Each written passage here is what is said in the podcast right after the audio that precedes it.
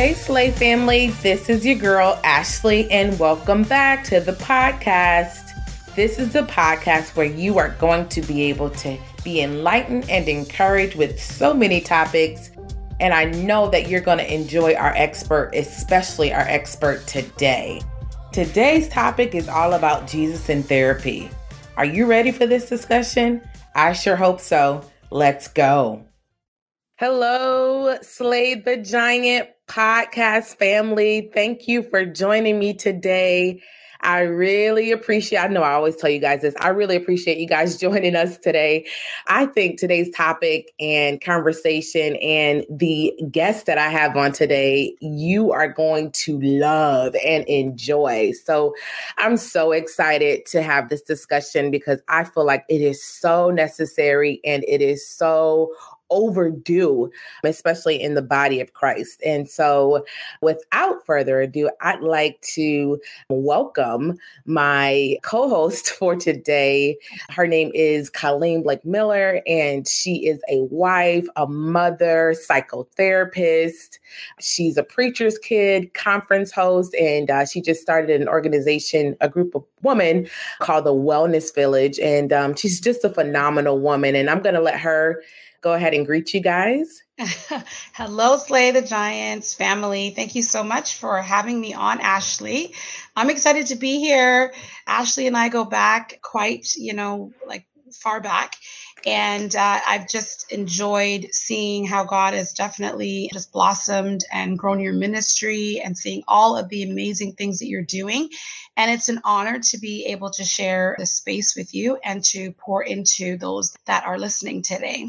Absolutely. Thank you so much. Yeah, we do go way back. I remember mm-hmm. speaking of our topic today, Jesus in therapy. I just remember being in college having moments where I just needed someone to talk to and yeah. not always being able to run to like your friend about certain things or not wanting to necessarily tell a parent, you know, what you're mm-hmm. going through. But yeah. I knew that I could confide in you and, and call you. And I knew that you had the tools to help get me through some of my challenges while in college. So mm-hmm. we really do go way back. So I appreciate yeah. that. And um, I invited you on here today because, you know, we are in a pandemic, a worldwide pandemic. You're in Canada, yeah. we're here in the mm-hmm. US. Mm-hmm. But, you know, some of the struggles are still the same mm-hmm. with the coronavirus and, you know, just trying to keep people safe. So there's been a lot of restrictions. So businesses have closed down. A lot of places have cut their hours. Some people have lost their jobs. Relationships mm-hmm. have been lost, you know, loss of income for some people. You know, for example, I know like people who are traveling evangelists, they're not getting those resources that would come in so often from traveling. You're stuck in the house with your loved ones all the time. So that can be mm-hmm. good and bad. I've heard of different stories about spouses who are going through things, learning their spouse all over again, and all of those things. So, Colleen, can you tell me how has the pandemic affected people's mental health? Mm-hmm. Well, I think uh, as well, if you take a look at the statistics, that uh, folks are definitely reaching out more for mental health support or support with their overall wellness, in particular, their mental health. I know in Canada, myself and my colleagues, we have experienced like huge increase as far as the phones ringing, people asking for help, people reaching out to get even ideas, strategies, tools to be able to share with the broader public around maintaining your health, especially your mental health in this time. There's a lot that we cannot predict. And although as believers, we know we've never really been able to speak definitively to the future. And there's many passages that talk about that. It's like our future tomorrow, it's like in God's hand. We're encouraged to just focus on today. We have in the past gotten into the habit of thinking we could predict the future predicting that okay i can anticipate how the week was going to go or the month or the year i'm going to plan out my year and all this good stuff where now you realize mm, I don't really know what tomorrow may bring. Uh, we are being controlled, right? Like we aren't, I know here in Canada, the restrictions are very we're like you know stay at home orders. We're not supposed to be like visiting other households. You know we need to be staying within our bubble. Uh, houses of worship we're not able to open up for worship. There's limited amount of people that can be in places. There's just so many restrictions and so you have to wrestle with these changes with in your mind.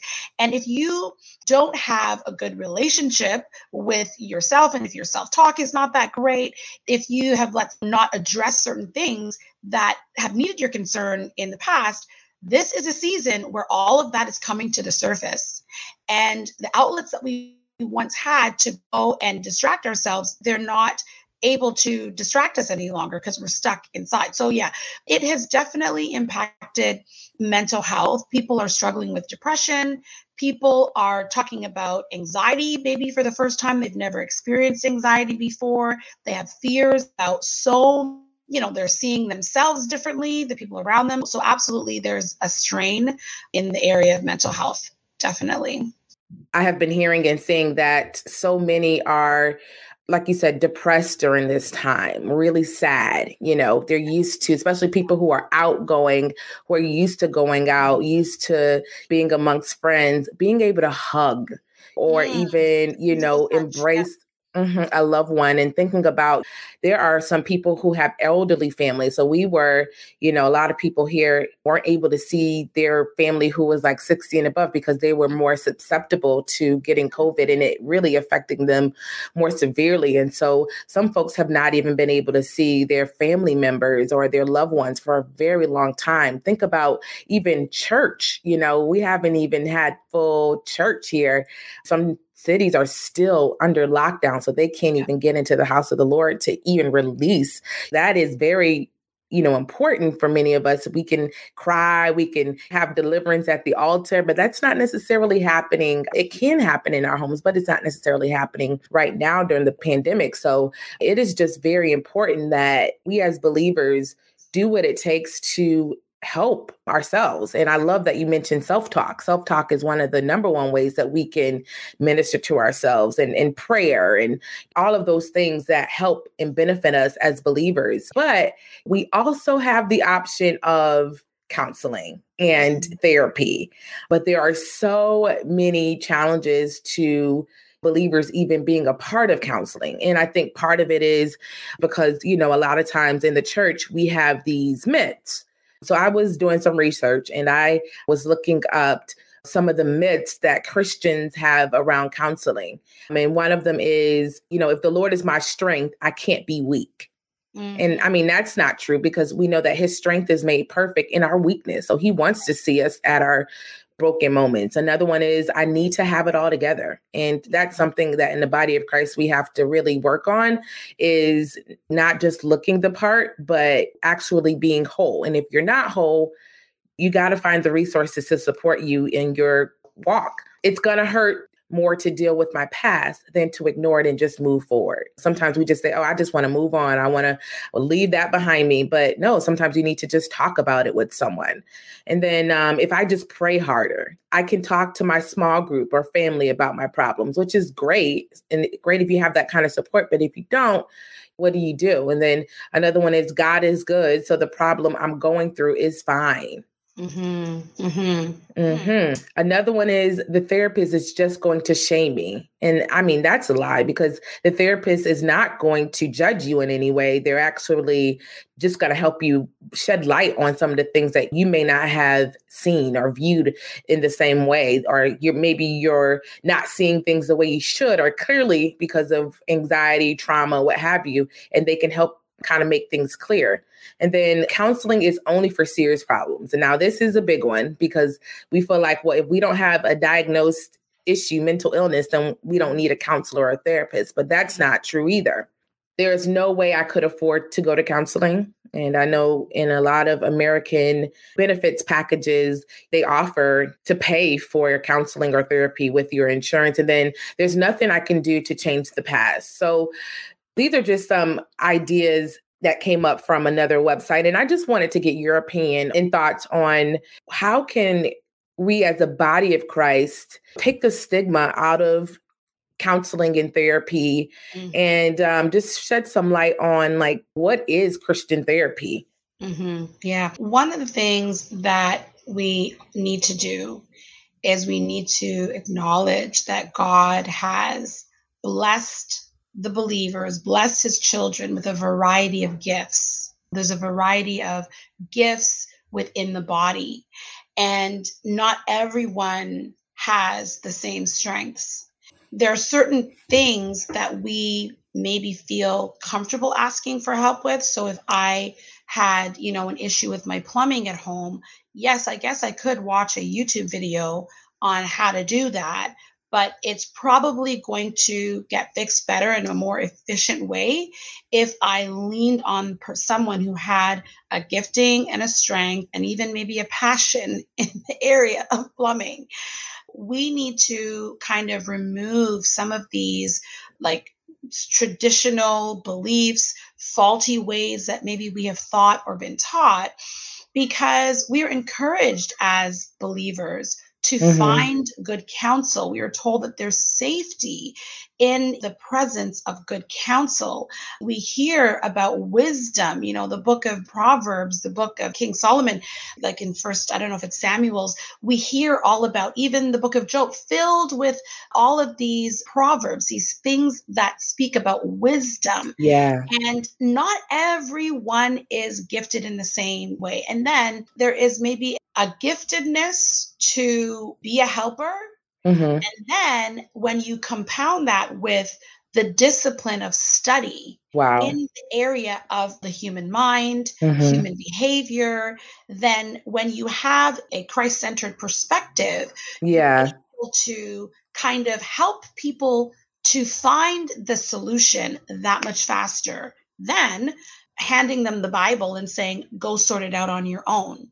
So we have to do a better job, I think, at acknowledging the diversity of gifts within the body of Christ and destigmatizing. Like the Bible is full of examples of people who were hurting, people who were struggling with issues with their mood, with their emotions.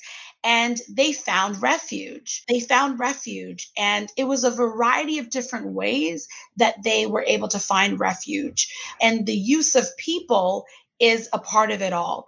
We are like Christ with skin on, you know, the hands and the feet of Christ. And so if we consider it in that way, a lot of people reach out to me and say, I'm looking for someone who can relate to where I'm coming from from a faith perspective. Right. So in that sense, they don't have to feel any kind of hesitance in expressing all of their experiences because you know i feel like you can relate in the same way someone would say i'm looking for a therapist that is coming from a similar cultural background as myself because I don't have to explain certain things. Some things you just know. So, as a body, we need to do a little bit better than that. And the more that we talk, which I feel like in this season, We've been talking a lot more about mental health, mental illness, supports, and the importance of reaching out, then the more that people are going to feel comfortable to do so. Excellent. Yeah. And that just made me think, you know, I guess sometimes people don't know when it is time for them to actually see a counselor, mm-hmm. you know, and you know sometimes they're going through and they're feeling really sad or they're feeling like i said we're in a pandemic they're feeling certain way you know ways or they have certain um, responses to things that are happening in life and they don't know well am i at the point where i need to see a counselor or you know is this something that i just need to let pass? And what are your words of wisdom for someone who is trying to figure that out? Like trying to figure out whether they need counseling or is this something that they should just pray on? Because there are things that you should pray on you know not mm-hmm. necessarily go to counseling, but you can seek other people in your church, seek guidance. But when is it time to go and see a counselor? Mm-hmm. So I will say this I am an advocate for this kind of support. And I don't think that it needs to get to the breaking point for you to reach out for support. If you are at a point where you've kind of reached the end of what you know to do with a certain situation in your life, there's no harm in having a conversation with a professional who has, you know, they're looking at things objectively because they don't know you, they don't know the people involved. They're able to support you. It's not so much the therapist is going to give you the answers or even to tell you what to do. That's not the best kind of therapy, um, as much as asking you the questions that are going to help you push through this stuck place that you are in. I've had some clients that I've worked with when it was just literally it was one session.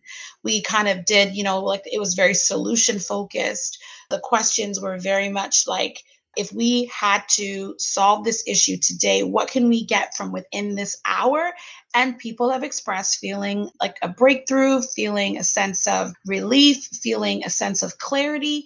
Then there are other individuals who are in a crisis and, you know, maybe this situation, the storm's been brewing for a while and it's come to a breaking point where you have felt like you're broken. You can't even imagine getting through one more day. And so that kind of work looks different as well, because it's going to be about okay, how do we get your head above water so that you feel like you can breathe and you can kind of gain a little bit of perspective? How can we begin to grasp onto some strategies and techniques that are going to help you to navigate the storm that you're going through?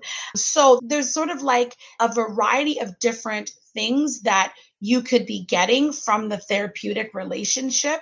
I think if you feel like you could benefit from an outside perspective that is going to come with years of expertise, knowledge, wisdom, care, consideration, then what's the harm? What's the harm in reaching out for that? Now, there are some situations, I'm going to speak to the person who is telling themselves that the problem isn't big enough for therapy. So that speaks to the myth about, oh, my problem's not big enough. So if you have done all that you know to do and still there's no like breakthrough or change, or you're not getting any kind of resolve, that might be a situation that you would benefit from talking to a professional. If the people in your life who care about you, who know you, are saying to you, we see that you are struggling and we don't know how to support you more, that might be a time for you to consider talking to a professional. When you see things in your life, when you, let's say, are not able to continue with your regular daily functions, I can't get to work or I can't get my work done. I'm not able to maintain myself, the things that are important to me. That might be a sign that you need to speak to a professional. So, first, what needs to happen is honesty. We need to be honest with ourselves and what we are going through. And as you are able to be honest with yourself, I think then you will then be able to consider okay, I need help where can I go to help? Therapy is not the only way that you need to seek help. I think prayer is needs to always be the thing that we're doing in therapy or not in therapy, we need to constantly be praying, reaching out to our support networks, making sure that we're maintaining those networks, getting good pastoral support and guidance and that kind of thing, getting a mentor, having a coach. Like there's so many different ways that we can get help and support, but we have got to be willing to acknowledge we need it and then reach for what is there and available to us. That's so good. And that leads me kind of to my final question for this segment.